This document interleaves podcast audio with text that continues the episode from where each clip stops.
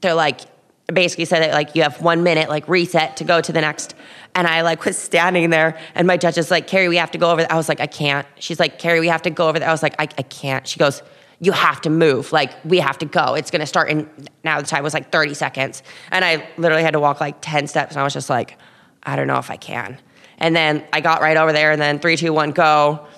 And that second part of the ringer i yeah felt like i had never done a day of crossfit in my life like we went to go do the burpees and like jump up to the, the first rep I missed, and I was just like, this is going to be a long workout.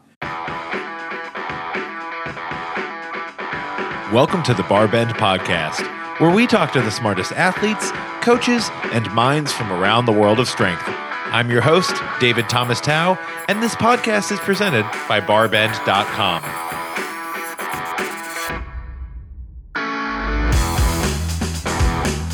Today, I'm talking to five time CrossFit Games competitor Kari Pearce. Kari found CrossFit after a standout gymnastics career at the University of Michigan. Since her Games debut in 2015, she's established herself as the most consistent American woman in that competition, finishing the Games as the fittest American woman in 2016, 2018, and most recently, 2019. I first met Kari way back at her first ever regionals competition, and it's been an amazing experience to see her evolution from CrossFit rookie to one of the sport's absolute best. In our conversation today, we talk about training around injuries, getting the most out of an off season, and what happens when games level athletes hit a wall in tough workouts. Also, I want to take a second to say we're incredibly thankful that you listen to this podcast. So if you haven't already, be sure to leave a rating and review of the Barbend podcast in your app of choice.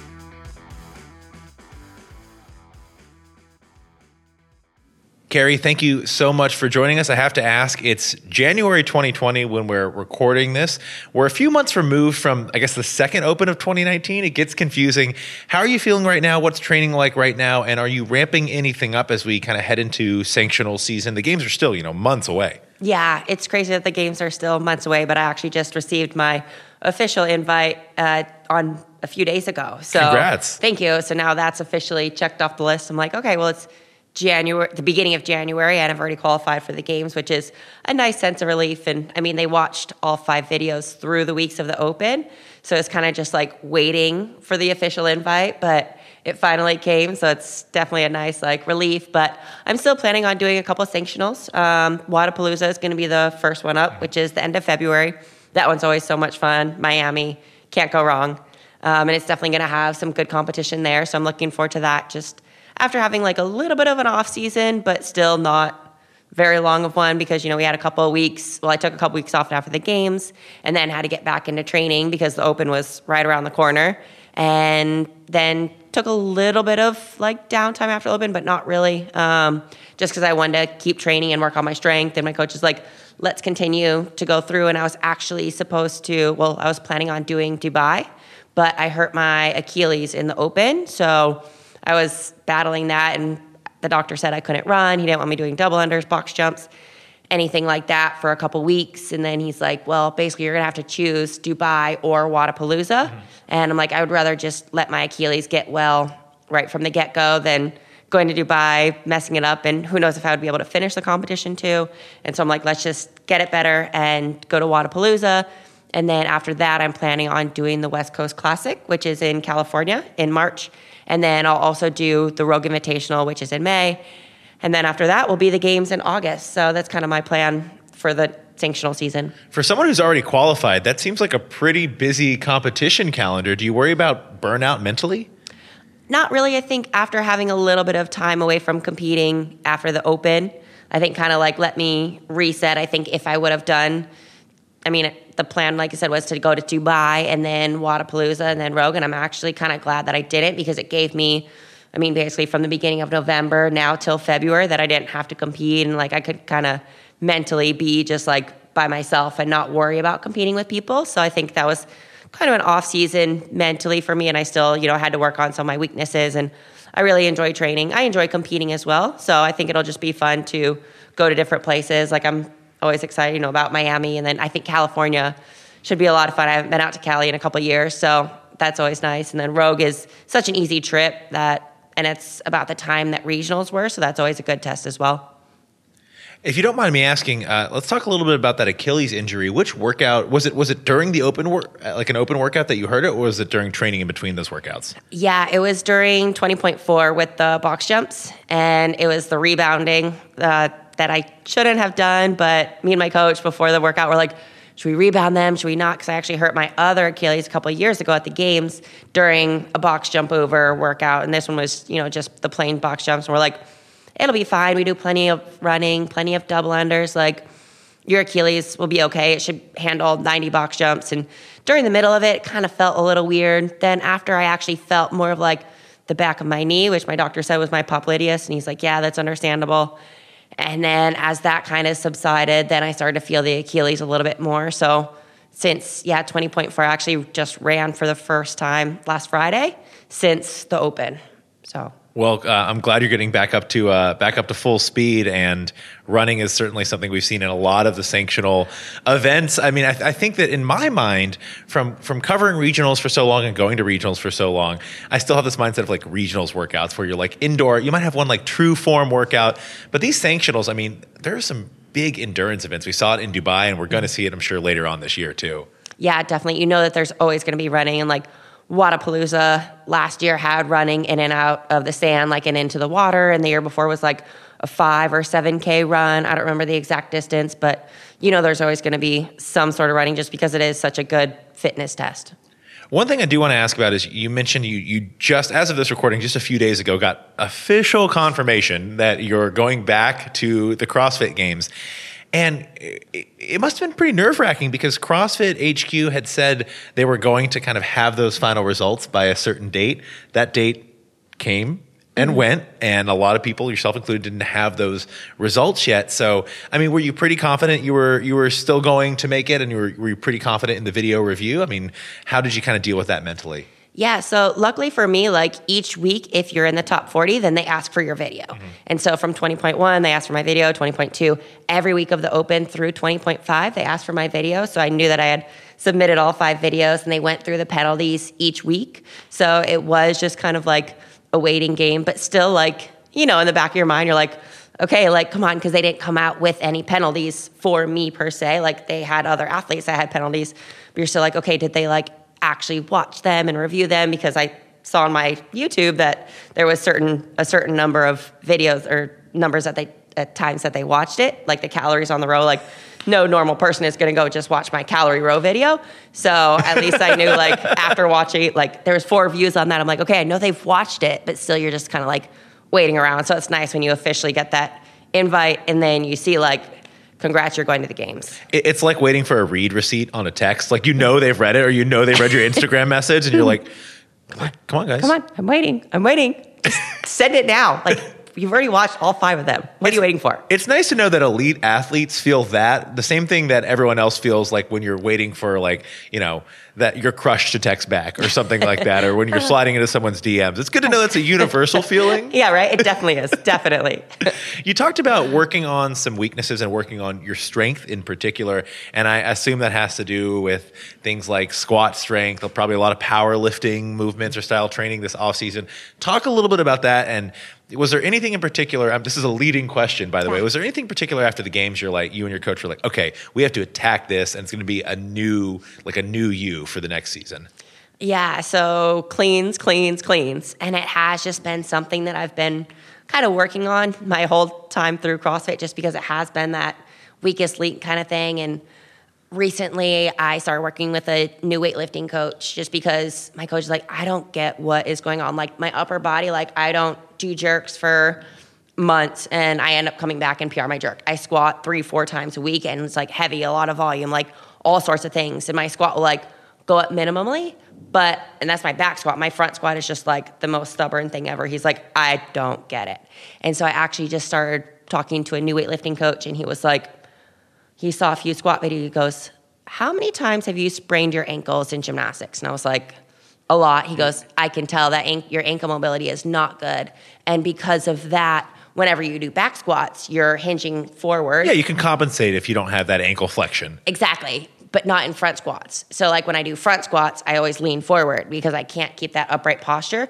So he's like, yeah, your back and your hamstrings are super strong, but your quads are really weak. And so that's something um, that we recently started doing just a lot more positioning front squats and just loading up my legs um, with like uh, box squats and things like that. So I just need to get these quads stronger because after the clean event at the games, like granted your legs were tired after the other events that you've done, but it was like I should be able to clean that 215. And each year it's probably just going to get heavier. So that's the thing that we just need to keep practicing is cleans and front squats. And that's kind of breaking a little bit of a stereotype I have in my mind. When I think a former gymnast, you always think, oh, those are the most mobile athletes. Those athletes have perfect positions and ranges of motion. That's not always the case, no matter what your sporting background is. Everyone has those little aches and pains and tweaks. And I think that we think gymnasts have this superior mobility in all planes. And your mobility in a lot of ways is really great, but it seems like that is one thing that, you know, may, might have been holding you back. Was there anything else kind of coming out of gymnastics that you think might have actually held you back in your development as a CrossFit athlete? Yeah, part of the ankle mobility and then also like the thoracic spine. So, like anything overhead, you're just so used to being in the hollow body position. Um, so your upper, like your upper back, you're always like hunched forward, and similar to people in the daily world now that you know you're on your computer and your phone and everything.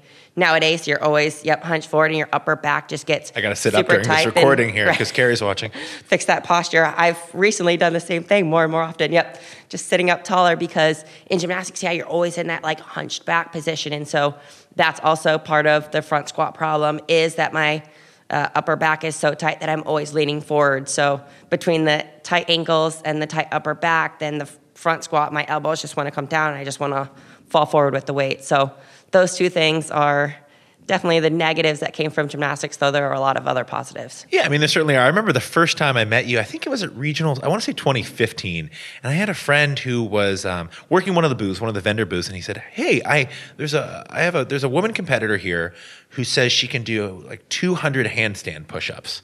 And I was like, what are you like? What are you? What are you talking about, man? Like that's impossible. And then I remember I met you a little later on in the weekend, and and, and you were real nice, and and you walked away. My friend came up and he goes, "That's her. That's the one. That's the one." And I just couldn't. I just couldn't believe it. But I mean, for you, that kind of movement, you just had that for for days and days and days when you started CrossFit. What were some movements that maybe felt a little foreign? You mentioned that overhead positioning. Um, were there any other movements where you know, even as a former gymnast, you're like, I just, I just can't get this. I don't get it.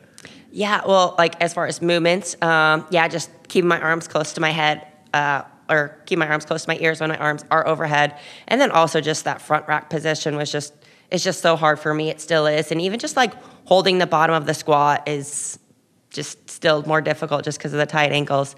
Anything like on the pull up bar feels great. Um, but just like you said, gymnasts have very select flexibility. So there's like like the splits and everything are great. It's just the front rack position, the bottom of the squat, things like that you never go into, and so it's just different. And then anything like running and swimming, th- those things. I mean, they're not like particular like movements, but you know something that you have to do in CrossFit. Those definitely like felt foreign. And rowing was horrendous when I started CrossFit. But that's kind of what makes it fun is that you have so many new things to learn that you're never bored. And, and I should clarify, like we, we mentioned your front squats and cleans as a weakness you're attacking. The word weakness is is relative. I mean, yeah. you're one of the best CrossFit athletes in the world, and, and you talk about missing a 215 pound clean. For a lot of people, that's something they could maybe maybe aspire to hit once in their life when they're perfectly fresh, not at the end of, you know, five days of competition. So it is all relative when we mm-hmm. talk about weaknesses here. You got to be pretty good at everything, including running and swimming and things like that. I mean, I don't think anyone brings a weak game to the games anymore. No, you can't just because all of the athletes are so good. Like everybody has like certain, you know, like you said, what we call weaknesses. Like maybe somebody can, yeah, only snatch 180 pounds, whereas other people can snatch 220. It's like nobody's weak, or you can only run a six minute mile where other girls can run a 515 or whatever. So it's you're not slow and you're not weak. It's just compared to like the top athletes, like for me, my clean, especially compared to Tia, who hit 265. Who's, who's literally an Olympian in yeah. weightlifting is what you're comparing yourself yeah. to. but it, you know, she's who you're competing against. Yeah. So she's an Olympian in weightlifting, but then she's also phenomenal at running and swimming and the gymnastic stuff. So just the girls that you're competing against are just so tough all around that you can't have any weaknesses if you're to make that top 10 at the games. I, I do have to ask, uh, not to not to harp on moments that maybe are not so memorable or not so fun to rethink from the games. I do have to talk about the uh, uh, the ring toast of our toes through rings event. Um, it was it was a you know back to it was called the double was it the double ringer was that what it was called? Yeah. the double ringer event. Two workouts back to back with a very brief rest period in between. You came blistering out of the gate, and we we can we can link to this in the show notes because uh, BarBend we live streamed the CrossFit Games and. There was a moment where uh, it, it got the movement got the best of you. And you could talk about that and kind of Yeah. like what what was going through your mind, and was there a moment where you're like, oh oh no, uh oh, it's about to happen, I'm about to fall off. Yeah. So, I mean, before the event, I knew just like with the point standing, everything that I had to go ham in this event if I even wanted like a potential spot on the podium. And, you know, that's what you're there to do. You're there to give your best and have no regrets. So, I like, I know assault bike isn't exactly my strength. So, I knew I had to push that more than I wanted. Just for context, that that workout it was assault bike, toes toes to rings, Yep. and that's- and, that was it. That was it for Mhm. that one. Yep. Okay. It was like 30, 20, 10 of each. Um, and yeah, in the first set of toes ring, I was like, okay, just make the kip really short, move really fast. Okay. Yeah, you. Perfect. I remember. So- I remember doing commentary. We were just like, "Wow, she is just blister." You were doing like two for every one other competitors were doing. It was insane. Yeah, well, that was the first round. And the second round, I was able to hold on. And then the third round, like, I mean, in the near the end of the second round of toes ring, like I said, it was like 20 reps, and you're like 18, 19. I was like, okay, these are getting hard. But I was like, you get to bike 10 more calories, and then it's only 10 toes ring, you'll be fine. Yeah, anyone can hold on for that, right? Yeah. Yeah. Well, you would think, except Kari Pearce. So yeah, I get going on the last set, and I like hit four toes ring, and I was going. I was like, oh man, these are getting really hard. And like I tried to get bigger just so I can get a little more mo- momentum, and my core was just getting really fatigued. So like that rep eight. I went up and my toes did not hit the ring. So I was planning on like, you know, taking a second and then coming down and my I was just really fatigued. My timing was off and then I end up just peeling right off the rings and landing flat on my stomach and I mean, like you said, it was kind of a ah, oh, oh no, this is gonna happen. Okay, there's the mat, and then you're just like, well, now you're like looking up at the rings because it knocked the wind out of me when I landed like flat on the box. But luckily, the box was there because otherwise it could have been really bad. Like I could have landed on my head. You It- never know. It was nice that they had the crash. It was it was basically a crash pad. It was Yeah. like a soft-ish kind of pad there. So hmm. that that was that was fortunate. I mean, you came away with no no lasting effects from that. I think, right? Yeah, no, no. It was more just the wind knocked out of me, and then when I stood up and looked up at the rings, it was like every the world was like spinning. I'm like, I don't know if I'm going to be able to jump up and catch those things. And I was like, three, two, one, go, and then finished the event, but then crossed the finish line, and I had never felt like that before in a workout, just because it knocked the wind out of you. And I mean, you know, the assault bike is tough; you can't breathe anyways, and they're like basically said that like you have one minute like reset to go to the next and i like was standing there and my judge is like kari we have to go over there i was like i can't. She's like kari we have to go over there i was like i, I can't. She goes you have to move. Like we have to go. It's going to start in now the time was like 30 seconds. And i literally had to walk like 10 steps and i was just like i don't know if i can. And then i got right over there and then three two one go. And that second part of the ringer, I yeah, I felt like I had never done a day of CrossFit in my life. Like we went to go do the burpees and like jump up to the, the first rep I missed, and I was just like, this is going to be a long workout.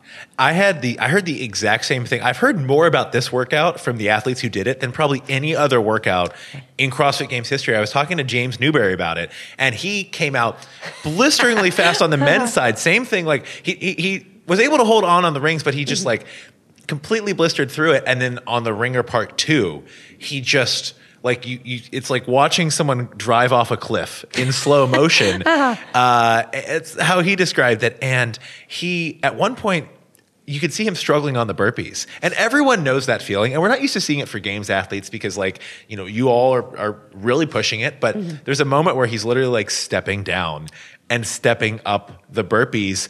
And he was like, Yeah, my my worst memory from the games is my judge asking me if I was okay. like, like he was like, Yeah, it was like taking a CrossFit intro class. Because we all know that feeling. Mm-hmm. If you've done a cro- if you've done a day of CrossFit, like you you know that feeling. And it's always hiding somewhere, but it has to be a special workout to bring it out for athletes of your level. And apparently it did for a few of you. Yeah, and that's like like I said, one of those workouts that you kind of you had to make up your mind somewhat if you wanted to go ham on the first part or like kind of reserve yourself to do well on the second. I mean, Katrin I think won both parts, which is just amazing. She's great at just kind of riding that riding that line. Yeah. J- just right before you get too insane on it.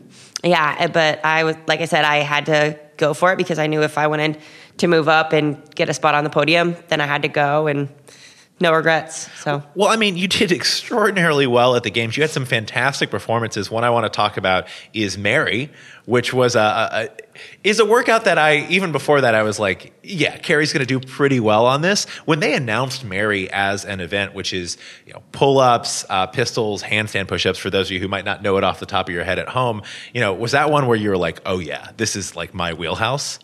Yeah, I knew it was going to be a great event, but still, like all the other girls are so phenomenal. Like there's a lot of body weight specialists there, so it's one workout that you know you're going to do well. Like me and my coach are like, okay, top three for sure, um, but still, you can never guarantee that it is going to be an event win. You have to go out there, you have to perform. And actually, like going into it, my coach, he goes, let's do like the first couple rounds strict, and then we can go to kipping a little later on. And I was like, do you think that's a good idea? He's like, yeah, like let's move fast, and then So that was a know, speed that was a speed thing because your strict movements are faster than your kipping movements. yeah, and he just wanted to get ahead at the beginning, and then I did like I think four rounds strict, and then I went to kipping, and I got a no rep on one of the kips, and I was like, well, the strict was just a lot easier, so I'm just gonna stick with that. and I, I mean, I was able to luckily like stick with it the whole time, and the handstand push-ups are my jam. One of the benefits of being a gymnast and being upside down for many many years of your life, you have those strong shoulders and triceps, so that was that was a great workout. Now, what does it feel like? I mean, the games was a, a different format this year, and um, the volume was still pretty high. It's maybe not as high as it's been in some previous years, but the, the volume at the games is always high.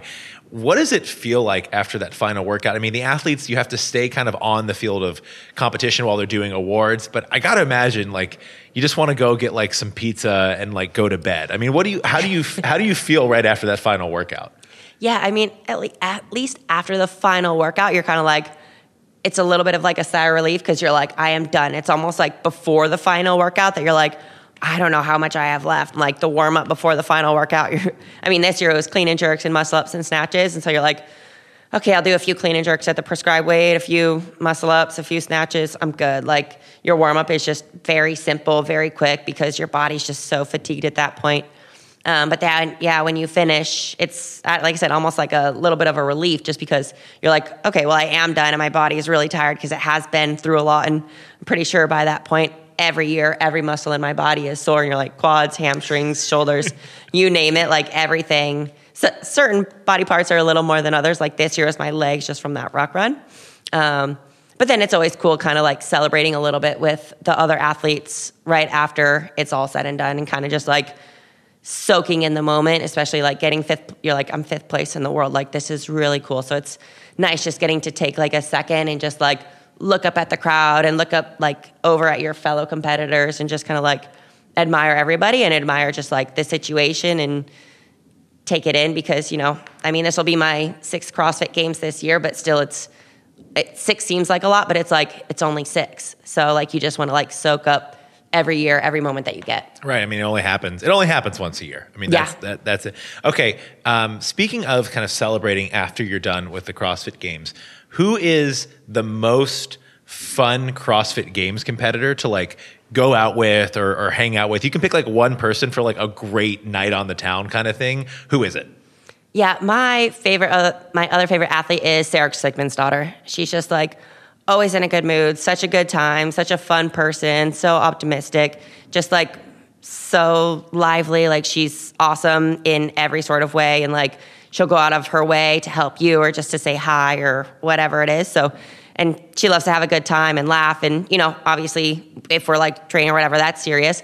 But when you're outside of the gym, just relaxing, chilling, she's so much fun to be around. So let's talk about that period after the games. And you mentioned you had a you had a bit of an off season. I mean, we had to go right into the. It felt like we had to go almost right into the open after the games. But you had a few weeks where you could kind of tone down the volume, get some rest. What does that period look like for you? Are you taking time completely off, or are you just kind of dialing back volume and intensity? Yeah, so I took two weeks completely off of training right after the games. I went uh, back to Michigan, which is my where my family's from.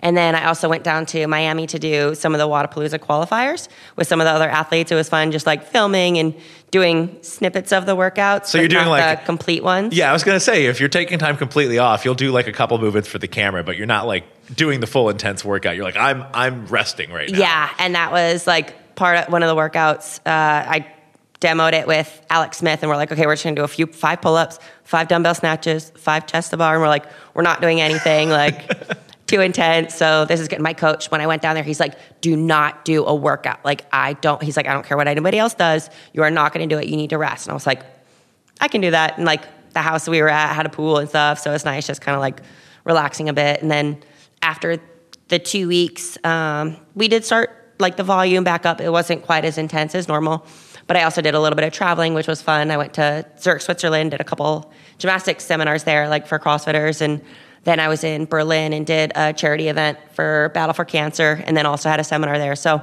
I got to do a little bit of traveling, and the volume was a little bit less too, which is always nice when you're traveling, so you can actually like explore.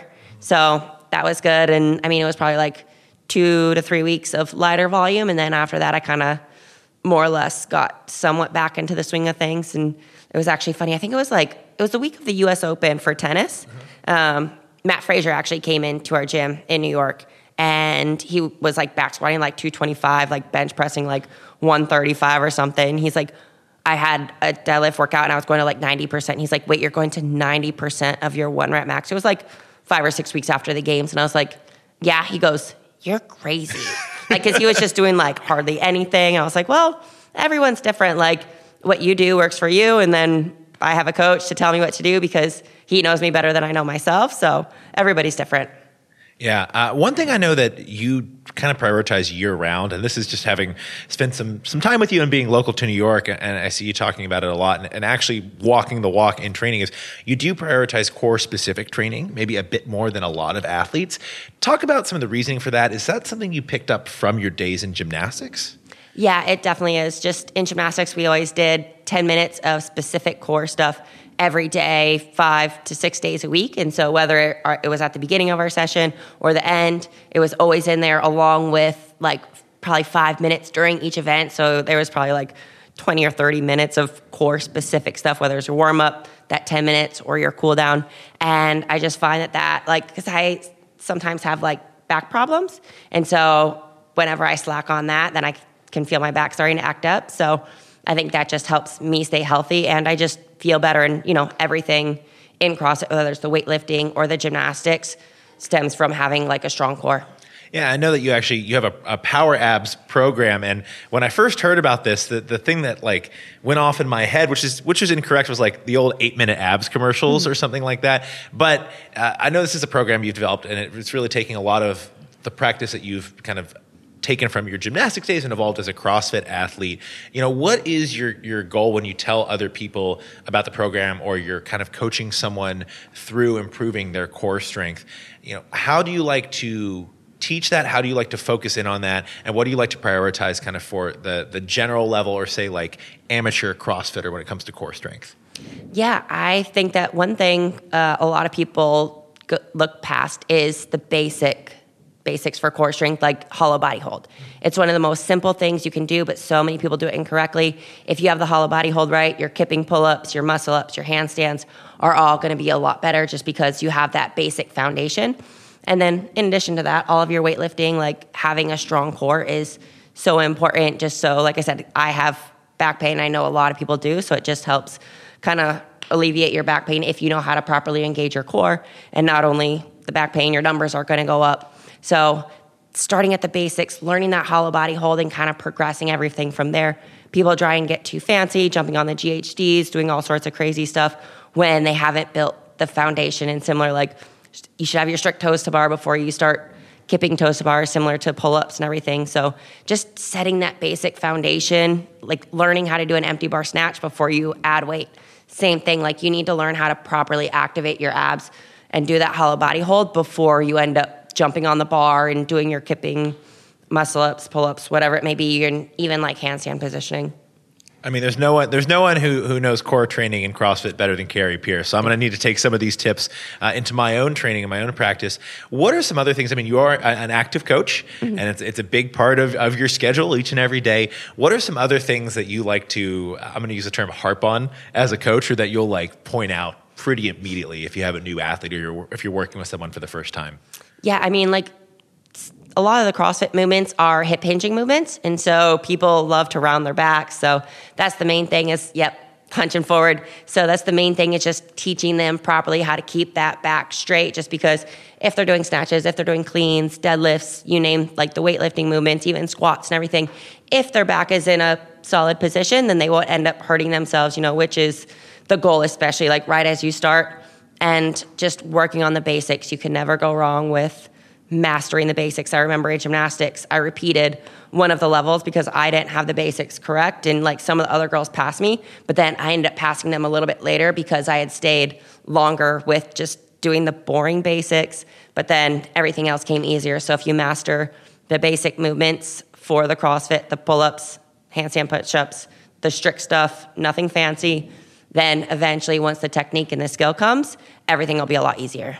So this is this is changing course a little bit, but I am curious. And I originally met you at, at regionals competition, and for me, and on the media side, that was it was almost like a sacred time. Regionals every year was where you get a lot of like face to face time with the athletes. You can really connect with athletes who kind of live and train close to where you are. They could connect with the fans. I I personally miss regionals. Not to lead this question too too clearly. Um, is that something is that something you miss? And and we're over a year since it's been over a year since they announced the sanctionals obviously mm-hmm. uh, and we're in our second year of qualification in that method for the crossfit games. But you know do you miss regionals? And what was your initial reaction when you first heard about the new qualification system? Yeah so it's kind of like a bittersweet uh, when i first heard about the new qualification system. I was very sad because i did also really enjoy regionals. And I think, you know, having that system set for the few years that I did it um, really just like set the tone of how the season was going to be. You do the open, you do regionals, you qualify the games, you go to the games, then you have this like off season. Yeah, you can still go to other competitions, like Dubai had, still had their competition and Wodapalooza and Granite Games. Like there was some other competitions, but there weren't nearly as many or that were like as well known around the world. So it was really sad when you're like, no, regionals, like it was just a fun competition. Like a lot of people in New York could go because it was in Albany. So, and similar to wherever you are at in the States or overseas, it was just easy to go watch your fellow CrossFitters. But now this year, after looking at like the sanctional season, I mean, number one, I've already qualified to the games and it's January, so that's nice. But also having the open right after the games was not ideal because like i said it didn't feel like i got much of an off season mainly mainly mentally. I think physically was okay but it was mentally like right into the open which was nice to have through jan or end of february until i compete again at wodapalooza and then also like being basically a full-time athlete. I mean i coach some as well but this sanctional season allows crossfit athletes to make a lot more money. So i know like last like two years ago at wodapalooza the prize for first place was 15,000. Last year was 25, this year is 50. And so that's just one prime example of like there's more money to be made at certain sanctionals and then seeing like Madrid, I think they said Madrid has $100,000 for the first place team. And so I think just as far as like being an athlete, there's a lot more potential to make money and like regionals, we made a little bit of money from that, but it was still like 5,000 for first place, 4 for second, 3 for third two and then one. Um, so I think overall, I like the fact that you can make more money and you can travel around the world a little bit more to make some money. What do you think we're going to see at the CrossFit Games this year as far as programming? I mean, we are seven months out. This is like way too early to predict. But what do you think we're going to see? And what are some things that you might like to see at the games that we maybe haven't seen in the past or haven't seen as much of? Yeah, I, well, having the gymnastics background that I do, I would love to see just more strict gymnastic stuff. And I, I'm surprised that we haven't, just because they program so much online. I mean, isn't that a little difficult to like set a standard for strict gymnastics? I know it's not impossible, and I know they've mm-hmm. done they've done things to have standards for dips and for like strict handstand push-ups before, but strict movements by their nature, it's, it's kind of like it's kind of hard to judge. Does someone have a little kip, a little extra movement in there? Isn't that kind of a complicating factor? Yeah, it definitely is. And I think just like for a thing like if you have a muscle up even or like even pull-ups, you can like just make a standard. It might not be completely strict, but just keep your feet in front of you the whole time. Gotcha. So even if like people can use their hips a little bit, as long as like your feet are in front of you and you're not doing like the full swing, mm-hmm. it's still like you still can get a little bit momentum from your legs and your hips, but it does force you to use your upper body it's a lot more. Narrowing those bumper lanes a little bit, basically. Yeah, and yeah, forces you to have more strict strength. So I think that would be cool. And then I also think like doing some freestanding handstand push-ups would be cool, whether they're strict or whether they're kipping. I think just throwing something different that is a little bit higher skilled out there would be really cool. I'm actually shocked we haven't seen freestanding handstand push-ups at the games level before. I mean, we've seen all sorts of handstand walk obstacles, go up ramps, go upstairs. It seems like that's a much simpler thing to kind of measure. I don't know. I'm surprised we haven't seen that. I'm like shocked. Yeah, I am too. And actually, like last year when we had that event chaos and we didn't know what we were doing, there was like they just told us we were going to go out there. There's a 12 minute time cap. Whenever we're going to go to a station, we'll do however many the judge or stop when the judge tells us to stop. Move to the next station. They had little pads out there, and I was like, "Oh, we're gonna get to do freestanding handstand push-ups." And then we got there, and they're like pistols. I was like, "Oh, come on!" Like, I, I was like, "I'm probably the only athlete on the floor right now that thinks we're doing freestanding handstand push-ups." I was like, "I don't know what everybody else thinks that we're doing, but that was like the first thing that came to my mind. Then we got there we had pistols, and I was like, I mean, I like pistols too, but I really thought we were going to do handstand push-ups. You're attending your sixth CrossFit Games this year, and it doesn't feel like that many. And there are athletes who have have been in the game longer than you have, certainly. But you know, six is an impressive number, and it certainly makes you. Uh, I don't want to say seasoned veteran because you're you're certainly not old, but it just it's certain you have experience and you have a lot of good games under your belt, and you've shown consistent improvement. What ultimately do you want to get out of your CrossFit career, and, and how long do you think you can maintain performance at this level? Yeah, ultimately, I want to make it to the podium. Um, that is the ultimate goal. Um, I've been the top American the last three out of four years, so obviously, just continuing to do that. Like that, I remember the first year that I got top American, and I actually started crying with my coach because I'm like, "That's so cool!" Like it's, I don't know, a feeling that nothing else can match. Um, and as far as like competing, prob- I, w- I want a ballpark like three more years. Mm-hmm. And I think it's just taking each year at a time and like making sure that I'm mentally and physically ready to go and that I feel good. Cause if, I mean, if it stops becoming fun, I mean, certain days are more fun than others. Obviously, like it's not fun every day. Um, but overall, I really enjoy what I do. And I think if down the road it comes, like something comes that I'm just not having fun or not enjoying it or just don't have the same drive, I think I would step to the side and whether I would do team for a year and then kind of reevaluate and see what's going on. Um, but for now, I plan on doing individual two to three more years. Well, I, I, think you're you're very much in very much in your prime, and there's absolutely no doubt about that. But we certainly have seen some athletes move over to the team for a year or two and come back on the individual side and have some more success. So it's it's interesting. I mean, it, it seems to me like training for a team at that level is still very intense. But I guess for a lot of folks, it is a way to potentially dial back the volume and intensity a little bit for a year. Yeah, that's what a lot of people that have switched over to doing team say. They say, I mean, obviously, like you're training with other people, and it is kind of a different type of training. Like it's more of like a sprint, rest, sprint, rest. And you, I mean, you really have to know what your body is capable of. And you can, you know, be a specialist more or less in certain areas. Like for me, I could get or like have a, a, lady on the team who was like strong barbell lady and then i could do a lot of gymnastics i feel like i could like kind of specialize and like you said you could dial back the volume or if you're having like a little ache and pain like your knee, then maybe you don't do as much squatting or whatever for some events. I mean, obviously you can't predict the programming, but you can scale back the training a little bit. And just everyone has said that it's so much fun too. And I think it would just throw like something different just to change it up a little bit than the monotony of, you know, training by yourself. Who what does your ideal team look like? So one other woman, two guys, you can pick you can pick anyone. It doesn't it doesn't matter if they're going individual or team or, or how they're competing these days. What's your ideal team? Yeah, I mean, uh, like I, the female Cap- would Captain Kari Pearce. Yeah, there you then, go. Of course, Captain Kari Pearce, and then I think Sara daughter would be the girl. Um, just she's so so solid all around, and it, like she's super strong. And I think like I mean she's great at the gymnastics, but I think we would complement each other very well there. And then for the guys, I was on a team with Noah Ohlsen um, at the Invitational a couple years ago, and he was just so much fun to be with. So I think he would be a lot of fun. And then, I mean, and then you have to take Rich Froning, right? Like, he's the king of team athletes. And I mean, especially if you said that I'm the captain, done. Yeah, you get to you get to tell Rich Froning what to do Yeah. for a season. That's uh, you can't pass that up that opportunity. No, not at all. Kari, what's the best place for folks to keep up to date with what you're doing, uh, both as a- an athlete and also uh, as a coach and, and things like that? Yeah, my Instagram is the best place to find me, and that's Kari Pearce CrossFit. That's P E A R C E, Correct. not and not P I E R C E. Yeah, correct. And the first name is K A R I, which is becoming more common nowadays. It used to be C C A R R I E, but I feel like nowadays there are more carries that are K A R I. So Well, Kari, That's good. thanks so much for joining us. We're we're absolutely huge fans at BarBend, and we really appreciate you taking the time. of course, it was my pleasure.